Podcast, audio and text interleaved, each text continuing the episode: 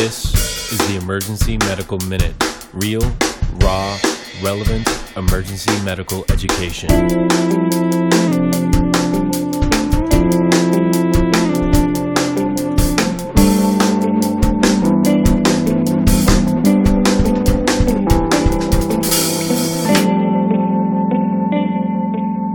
Please enjoy the show. So I was going to do a quick, hopefully very quick medical minute on burns, um, and just one really specific aspect of it. Has anybody heard of treating burns with honey by chance? Yes. Yes? Have you done it? Oh, okay. Oh, yeah. And what do you, I mean, what does everybody think? Putting honey on burns, good idea, bad idea?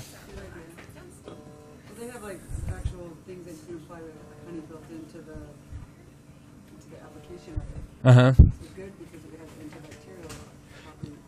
Yeah, exactly. So honey actually is a very good antibacterial agent, which is kind of, I mean, if you could just kind of like take it at face value, like I'm putting a bunch of sugar and substrate for bacteria to grow um, on this wound that's very prone to infection. But it actually is um, a very effective burn agent. It's used probably worldwide more than any of the other stuff that we use here in the States.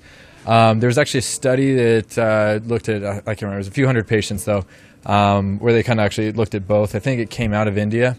But they were treating some patients with Silvadene and some with that. And what's really surprising, actually, honey had like dramatic results, um, way better than Silvadene. Um, as far as time to st- a sterile wound was much faster, like less than seven days versus like thirty-five days for Silvadene. Um, the t- over time to wound healing and the overall kind of um, outcomes were better with honey than Silvadene. Now, granted, it wasn't the best study. It was a retrospective study, not a you know double-blinded controlled. Randomized, and there could be some bias. I mean, they might have been putting Silvadene on the worst wounds versus honey on maybe the less severe. So kind of hard to interpret exact, you know, things from there. I think there's more research to really, if you want to look at them head to head.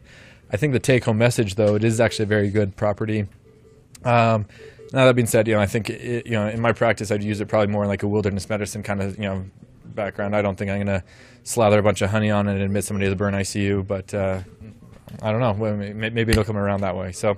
Um, it is interesting, though, just there are some agents in there. Some they know, some they don't.